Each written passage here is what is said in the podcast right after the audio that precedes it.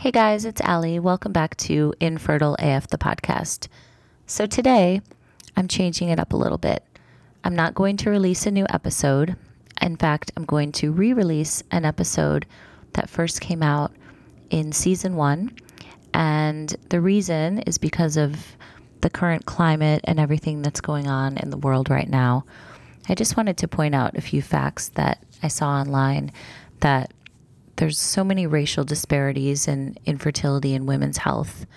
Some of the facts I read were that black women have lower live birth rates. Black women have lower live birth rates even after IVF. Black women have higher miscarriage rates even after IVF. Black women have higher rates of infertility. Black women receive the fewest treatments for infertility. And black women have higher rates of maternal death when compared to white, Hispanic, Asian, and other women. So I just wanted to point that out and say that my job today is to amplify some voices. So I'm re releasing the episode that I did with Nichelle Sublett, who is Mrs. North Carolina 2018. And in our talk, she tells us all about the five painful years of infertility she endured.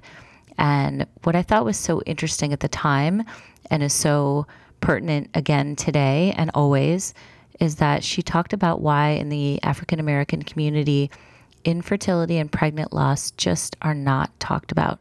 So hopefully, this will start the conversation even more and add to the amazing voices that are out there right now I just want to say that, Nichelle, I adore you. We've become friends since we did this episode, and thank you for doing this in the first place. So, without further ado, this is Nichelle's infertility story.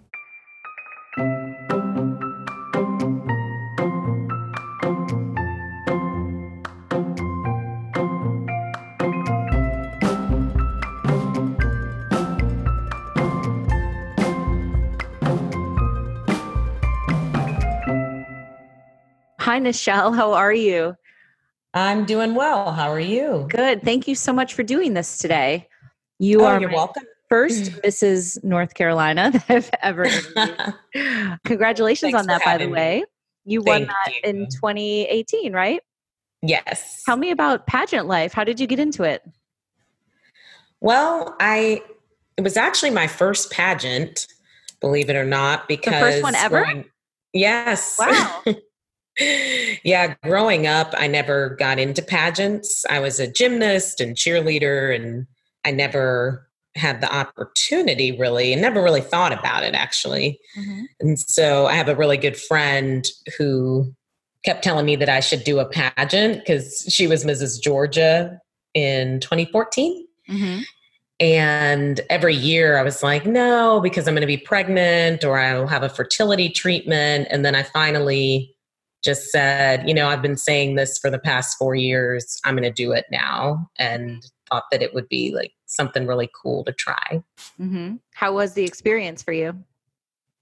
Yeah, it was great. I mean, it ended up working out really well. I think it opened my eyes to pageants a little bit more to see more in depth what they were about and Uh-huh. that and are mothers and wives and accomplished career women and so everyone had something special they were bringing to the table and being amongst all those women i thought was incredibly empowering and of course led me to speaking about my personal journeys Mhm. and kind of sharing that and getting more awareness to infertility. So I thought that it was a wonderful experience. Tell me about how it all began for you. First of all, Sure. how did you meet your husband and when did you guys start trying to have kids and did you always know that you wanted to? Yeah, well, I met my husband through a mutual friend in the summer of 2010. Mm. So we met at kind of a nightclub, fell in love, got married in 2013, and immediately upon coming back from the honeymoon, I stopped taking my birth control because Okay. I was just ready right away. I felt like I had been ready for a while. Mhm. And I don't know that he was exactly on board with that, but he he was fine with me stopping the pill and said, you know, whatever happens, happens. But he just wasn't in a rush like I mm-hmm. was. So after about six months, I was beginning to get concerned because even though we weren't necessarily trying, of course, you get concerned mm-hmm. after it's been a certain amount of months. And I thought we were too young to really have any issues. So that was when my OBGYN told me that I had PCOS after doing a number of tests and looking at my ovaries. So, how did that affect you? What were the symptoms and what were you going through medically? Well, my symptoms, the hallmark symptom was not ovulating, which I didn't realize I wasn't ovulating because I was having a period every month. So I didn't know that you could have a period and not ovulate, but she cleared that up for me. You can, and you can also not have a period and be ovulating. So okay. that was interesting. Some of the other symptoms I didn't really have, like I didn't have the obesity or male pattern hair growth. Mm-hmm. There's some other symptoms as well that I didn't have hair falling out of my head.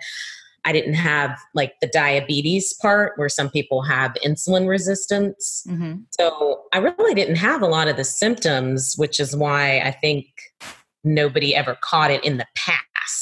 Mm-hmm. Because I did have irregular periods in college, but I was a college cheerleader.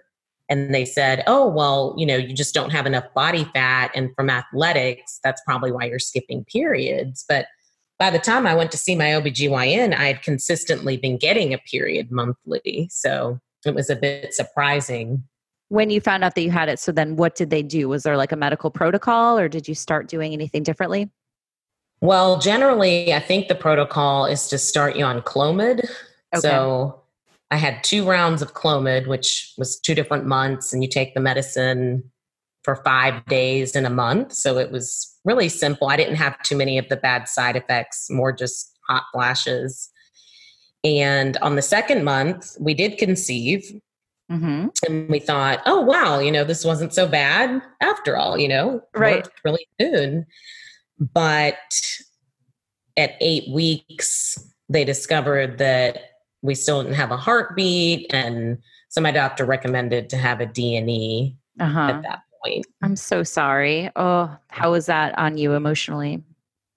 Oh, it was horrible. I mean, I think we were just so excited and so surprised that it worked so fast that when right. she called to say that my HG, HCG numbers were going down, at first I couldn't even wrap my mind around it because I thought the hard part for us would be getting pregnant, not keeping the pregnancy. Yep yeah so that was really devastating and i feel like it took a long time to get over.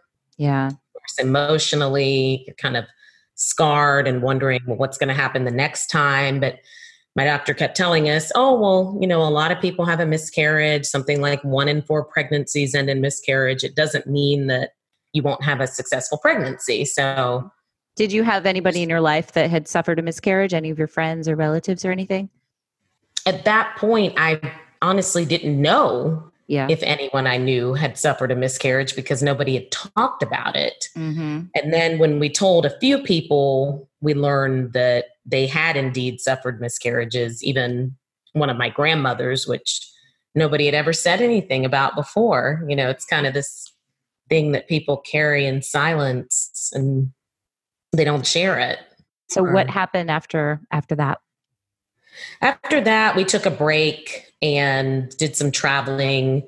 And then she referred me to a reproductive endocrinologist. Mm-hmm. So we started seeing her. That was in the fall of 2014. Okay. So it was the following year. And that doctor put me on letrozole uh-huh. for four months. Now, the first month we had a chemical pregnancy.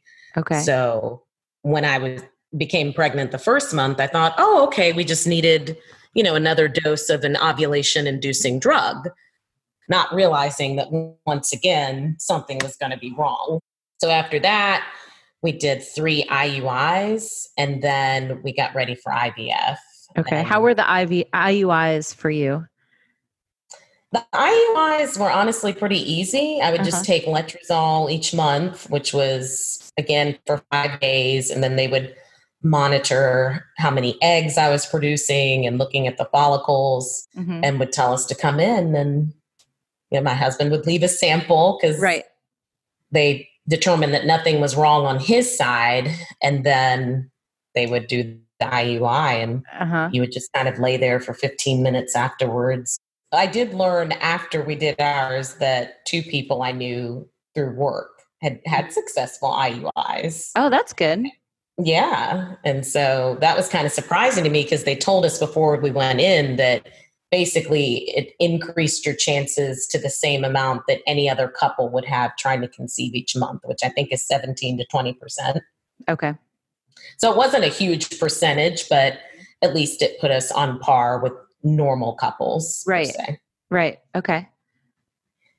So after that, we got ready for IVF and we thought that was definitely going to be the answer and got geared up, took all the drugs, all the shots. Mm-hmm. I thought at first that it wasn't too bad, but then when you're doing the stimming, like that last 11 days, I think prior to the actual retrieval, mm-hmm. I got so many side effects, like as far as the bloating in the stomach and just feeling nauseated. Mm-hmm. I had digestive issues. There are a lot of things that come along with that that I feel like people don't really talk about with the yeah. Process. Yeah. Definitely. Did you have any like hormonal things as well? I think emotionally, I was just all over the place because, yeah. I mean, at that point, we were embarking on something totally new that we never thought we would need because right. we kept thinking, oh, well, Clomid is going to solve this problem or Letrozole is going to yeah. solve our problem. If my problem is not ovulating, why do we need IVF? Uh-huh. So at that point, we were just in shock that we even got to that point. So at that point, we thought IVF was absolutely the answer, that it would work the first time. Mm-hmm. They told us that we were healthy, we were young, there was no reason why it wouldn't work. Now, they did say it was about a 60% chance because we did the genetic testing as mm-hmm. well. Mm-hmm. But we just, again, assumed that, well, this is the answer. Mm-hmm. So we did two frozen embryo transfers. Neither were successful. The first one, I didn't get pregnant. And then the second one, I had a miscarriage at about seven weeks. Oh, so sorry. How long between yeah. the two did you wait? We waited about three months. So we did one in November and then one in April. Okay. But again, we were using the PGS tested embryos. And so we just thought, of course this is going to work. And I had made tons of eggs. There were so many eggs and so many embryos, but we only had a few come back genetically normal. So we had three that okay. came back genetically normal. Mm-hmm. So at this point, we've now used two of them mm-hmm. and we're not sure what to do. And then my doctor suggested that if we wanted to have more than one child, because we just had the one embryo left at this point, that we should do another egg retrieval. Mm-hmm. So I did yet another egg retrieval, and that was in January of 2017. Uh huh. And it was a similar result. This time we got four that were genetically normal. So we okay. banked those. So at this point, we had five banked away, and we uh-huh. were really excited about that. That's great. forward. Mm-hmm. Thank you.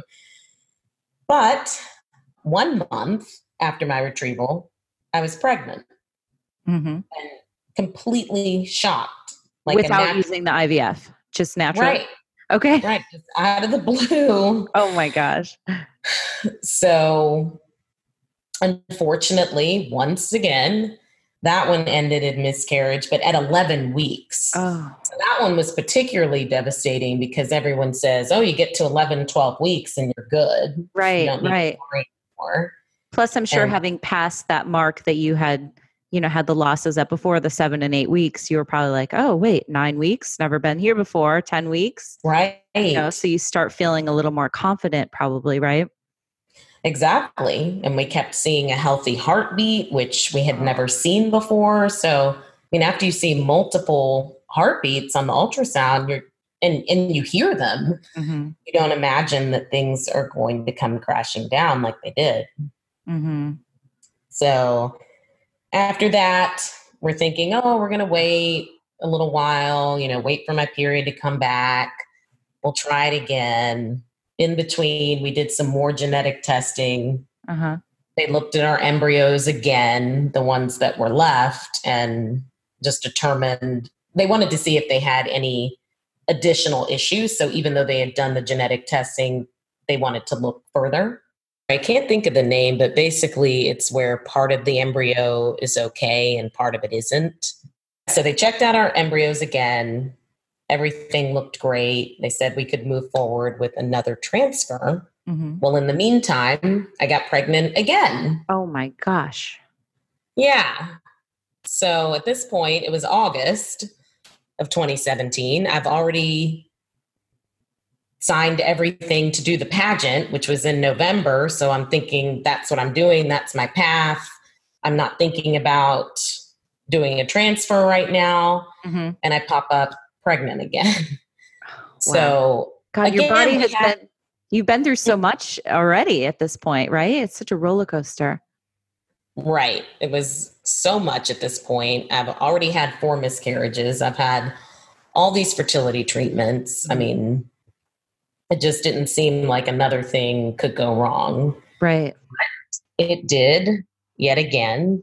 Oh God. ended up miscarrying in September, so pretty much the next month. At that point, we just had no idea what to do. They had tested a few of our miscarriages in the past, and they kept finding that it was a chromosomal problem Mm-hmm. with the baby. And so we didn't know if with those natural pregnancies, if that's probably what happened again. Right. Okay. Yeah. So it was just horrible. You know, Yeah. it's roller coaster that you're going on with you and your husband. And Yeah. How are you guys doing relationship wise?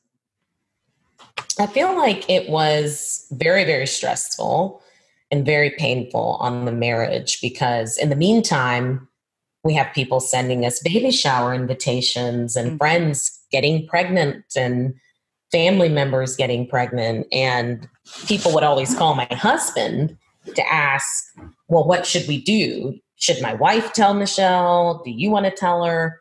And he would always be the one to tell me, but then he would tell me that it was just so stressful on him having to think about when and how and Mm-hmm. when would be a good time. And he made the mistake one time of telling me about two different people who were pregnant while we were on a flight somewhere. and it was, I mean, I literally could not stop crying for about five hours. oh God. Because on a flight, don't you find that you cry so easily anyway? like there's Yes. something and then there's nowhere to go, right? trapped. Everybody's looking at you. right. Just yeah, you're trapped. There's Yeah. nowhere to go. I can't call anybody. I can't debrief by myself. Right. So, yes, I think oh. it just amplified everything. I even had flight attendants asking if I was okay. I mean, it was Oh. just an absolute disaster. That's so, So- rough. Yeah. Yeah. And I feel like men also just deal with it differently anyway, because when he would get together with his friends, even friends of his whose wives were expecting, it's not like that's all they talked about. You know, Right. they have other things they talk about, and that's kind of the least of what they talk about. And so it wasn't something that he necessarily had to face every day like I did. Right, exactly. And don't you feel like too when you're trying to get pregnant and you can't or you can't stay pregnant, everywhere you look, someone's pregnant? Like it's Yes. it's just that crazy thing everywhere and uh, every TV show, every commercial, and it's just infuriating and so hard. Right. Right. There's so many ads about it on TV with the couple sitting there, you know, Right. smiling because they just looked at the pregnancy test and you just have to change the channel. I Right. mean, it's it's everywhere. Did anybody say anything to you that really was able to help you get through this time? At this point, I did, I had shared it with friends, with Yeah. close friends, and I felt like their support was really key because after the first miscarriage, we really didn't share it with anybody. But after we kept having more and more miscarriages, then Mhm. we started really opening up amongst friends and family. Mm-hmm. And I think that was really integral to being able to navigate through this process and even just put one foot in front of the other. So you were about to do this pageant and from what I read another article was saying that you had to have a D&C kind of right before the pageant. Is that what happened? Yes. Oh, So, that must have been yeah. really hard.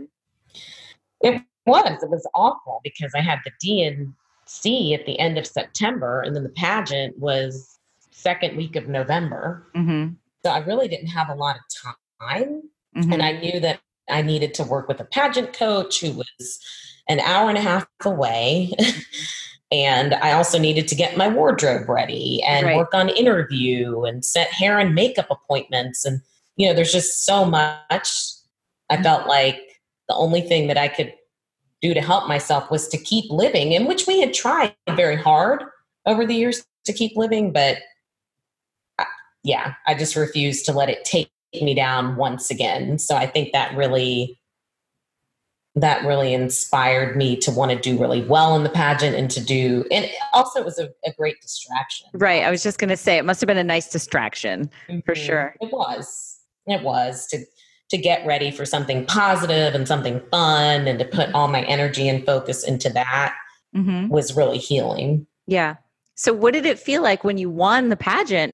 when I won, it was incredible. I felt like the whole year had just kind of turned around because it was at the end of the year, it was in November, Mm-hmm. and things have been really, really difficult since January. So winning just felt like, wow, like the trajectory of my life is now going to change and it's going to change forever. And Mhm. I felt like it was going to change for the good.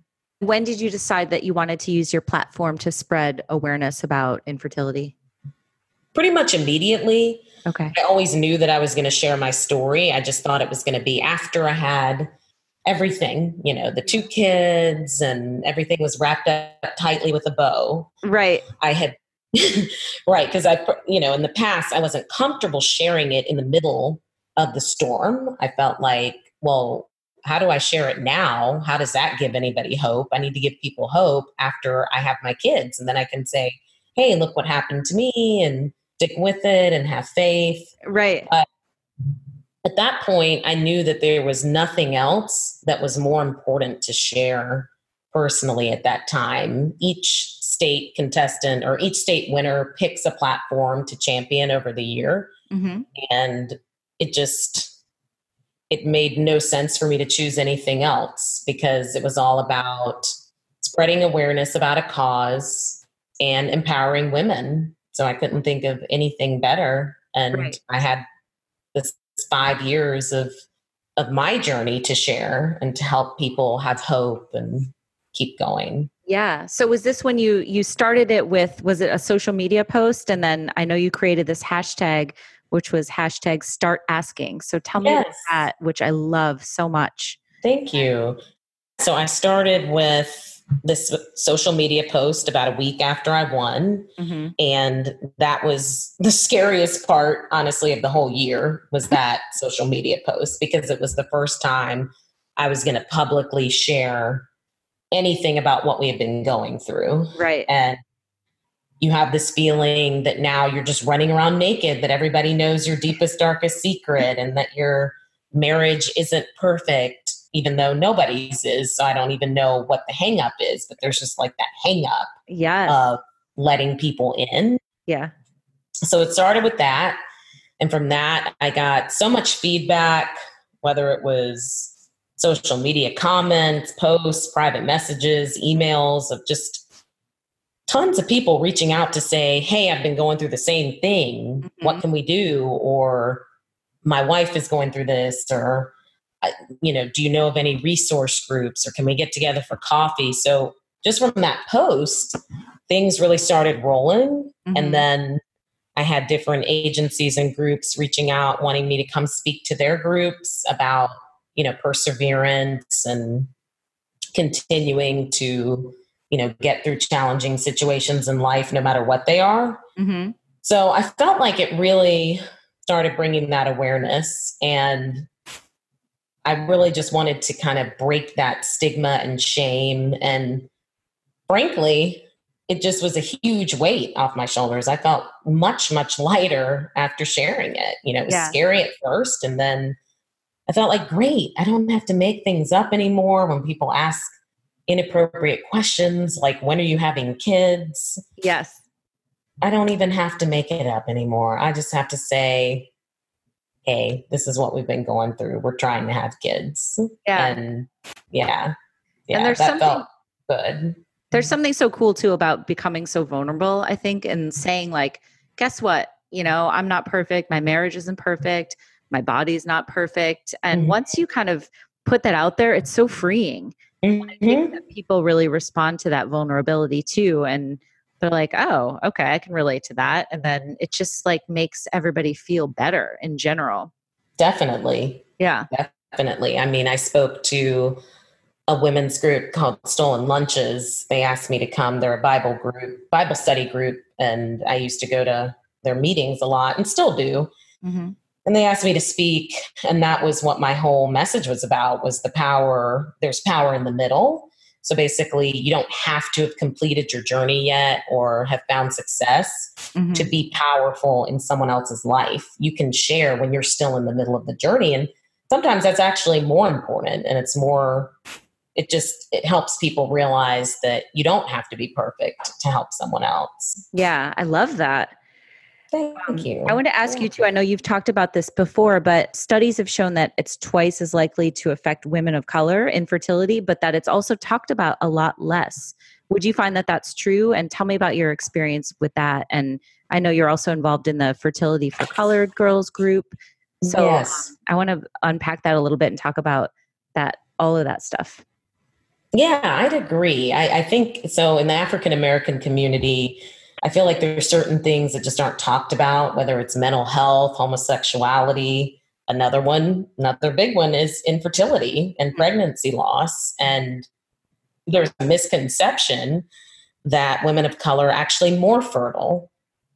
And that's just not true. And we, like you mentioned, studies have shown that we have almost twice, you know, infertility almost twice as much as our Caucasian sisters. And I feel like this is really important for people to know because certain celebrities have put things out about having kids after 45. And yes, I mean, it is possible, but they're just, to me, they're not telling the whole story about how that happened. You Mhm. know, maybe that was IVF or a donor egg or a donor embryo. I mean, just all these things that people don't even know about or Mhm. talk about. And if you don't know about it, especially with women of color, you're just looking at, you know, a Beyonce or or whoever, someone who I know Tamron Hall recently had a baby at 48. And I think she did say she went through IVF, but she didn't really share too much of the story, too many of the details. So Right. I think it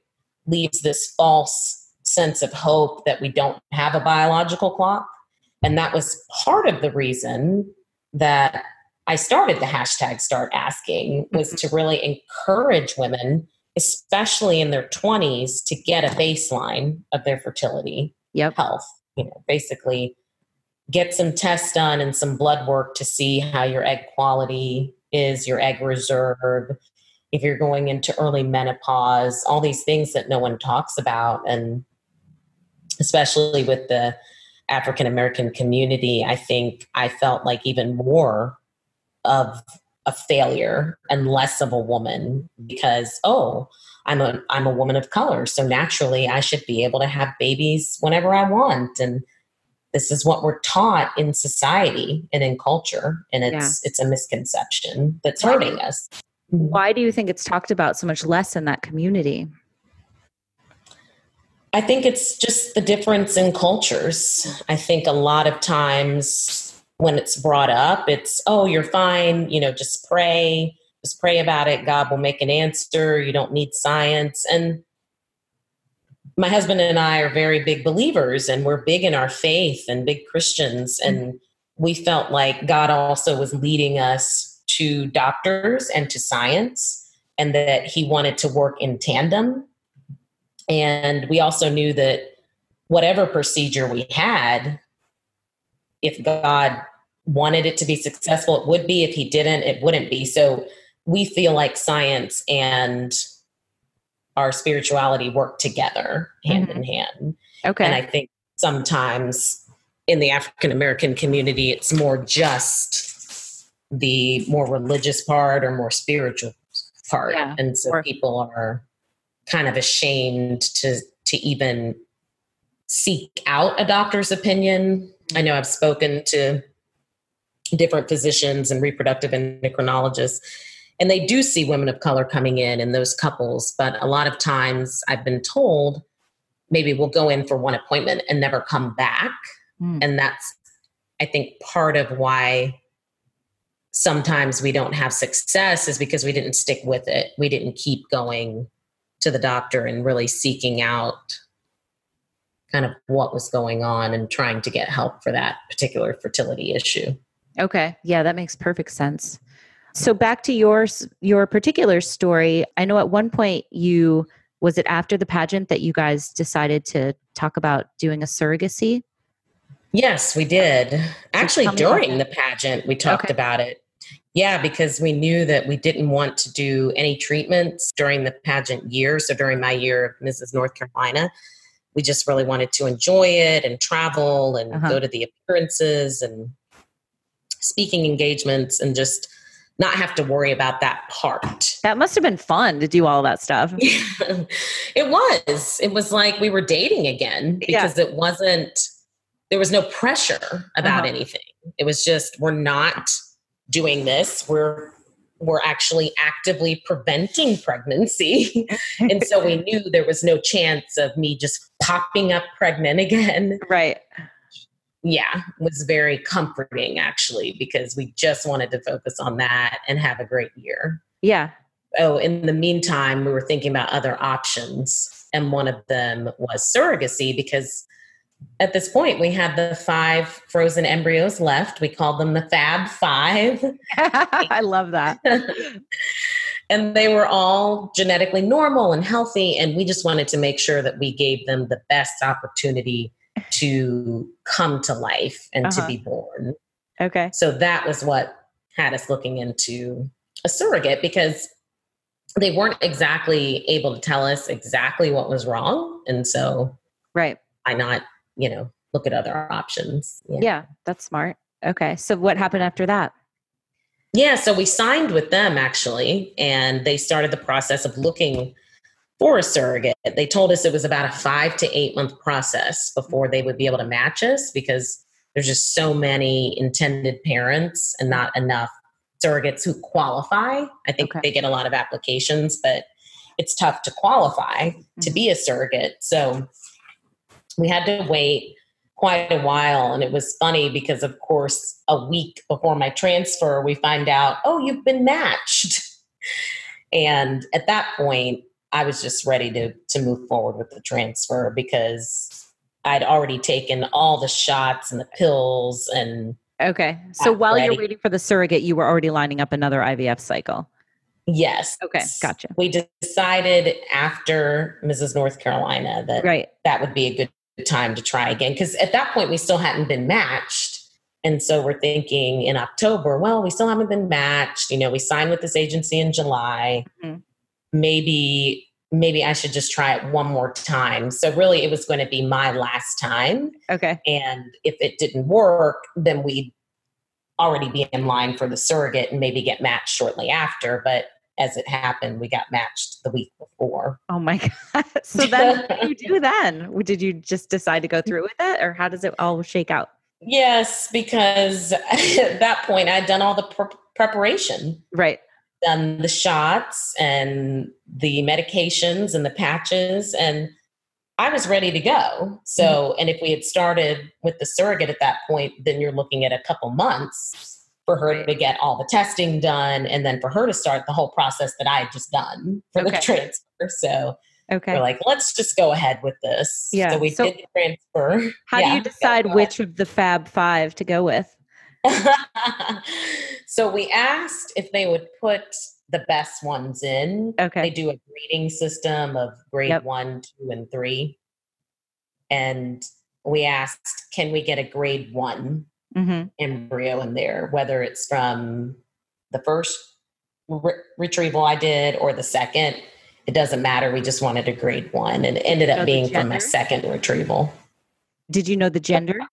No, we did not know the gender. Okay. And at the Women's Institute, they actually don't allow you to choose the gender. So Okay. they said they would just pick the healthiest. And Uh-huh. if we have multiple grade ones, they just pick the healthiest out Flip of a coin. They do it. Yeah, I know. I'm like, do you flip a coin? Is it just last one in, first one out? I'm not sure. They're like it's all very scientific until we have to choose the embryo, and then we just flip a coin. Yes.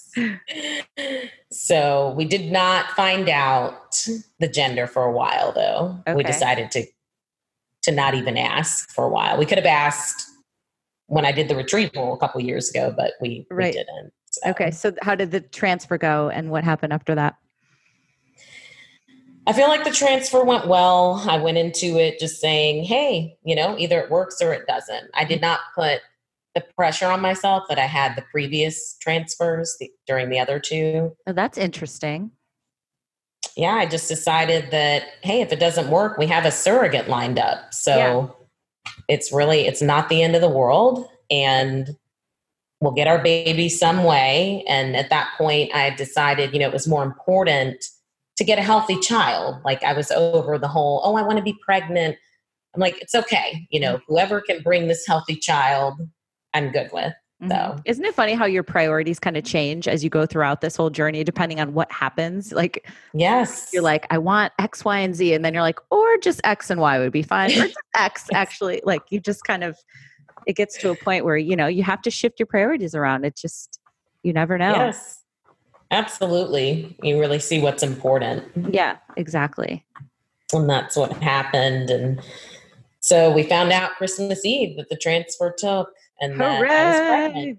yeah So Christmas Eve, you found out? That's so cool. christmas eve yeah Okay. and at that point of course we're still on pins and needles i Right. mean we were i mean there's even days now i'm 32 weeks and Mhm. you're still in shock. Is this really happening? And there's times where my anxiety can kind of blow up and get the best of me. It's been much better since I can feel him moving a lot. Like Yes. like he's moving all the time. But before he started moving, so prior to I'd say 18 weeks, Yeah. I was extremely scared and Yes. never knew what the doctor was going to say. I mean, each appointment, you just never knew what was going to happen, if there was still a heartbeat, and it was terrifying, which is, I think, totally different than most people when they're pregnant. So, Mhm. kind of getting through that was really tough. And there'd be times where I just break down crying and say, Yeah. I don't know what's going on. Is he okay? I'm freaked out. Yep. It's so scary because there's so many little milestones, and you think, okay, if we hear the heartbeat, then I can breathe, you know, kind Mhm. of exhale. But you're like, but I can't because then what if I don't hear it the next time? And right. I, for me, it was like every time I went to the bathroom, I was like, please don't be blood, you know, like you, it's just Yes. things like that. You're just never fully relaxed.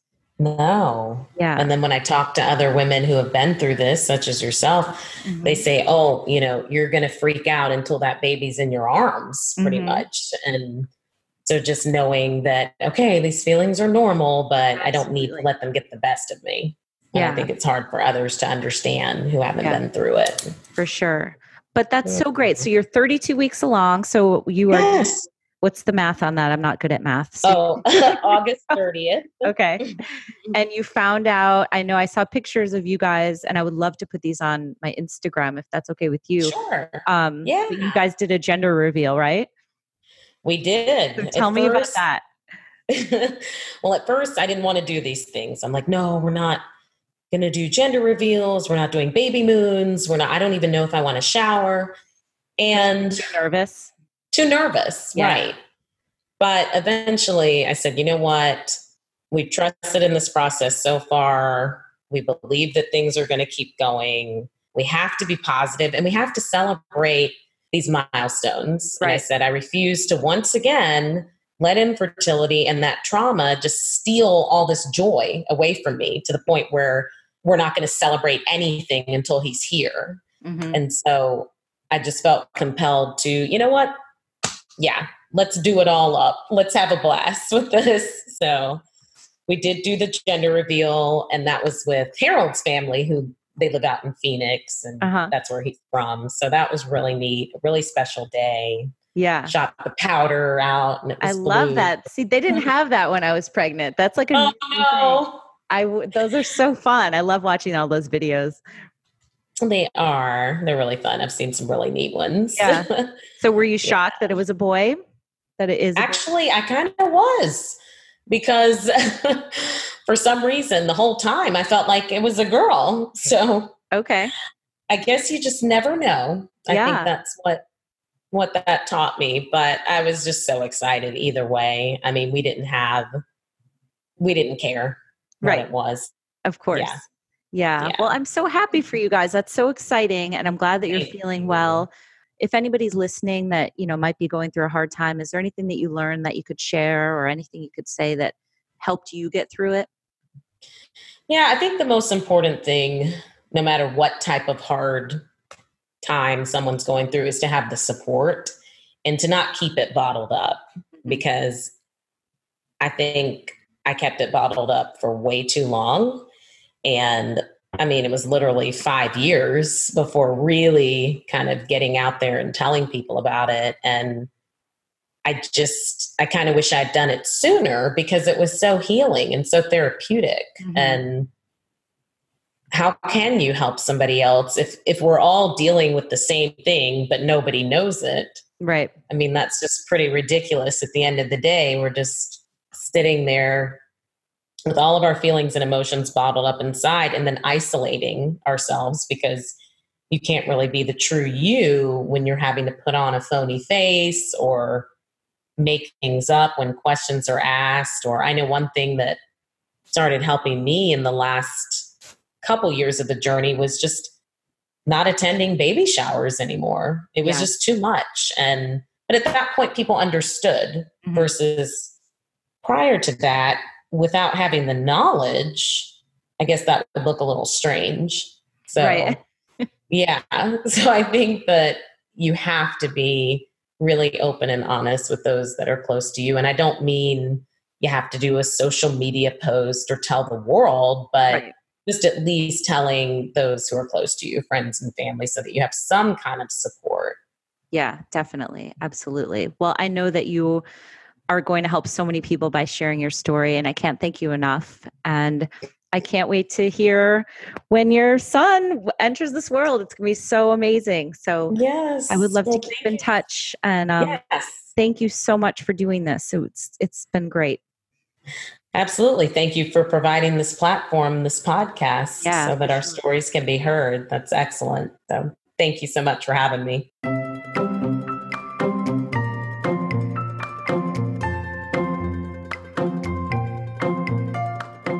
Hey again, guys. Thanks so much for listening to that conversation with Nichelle. Even if you've heard it before, I appreciate if you listen to it again.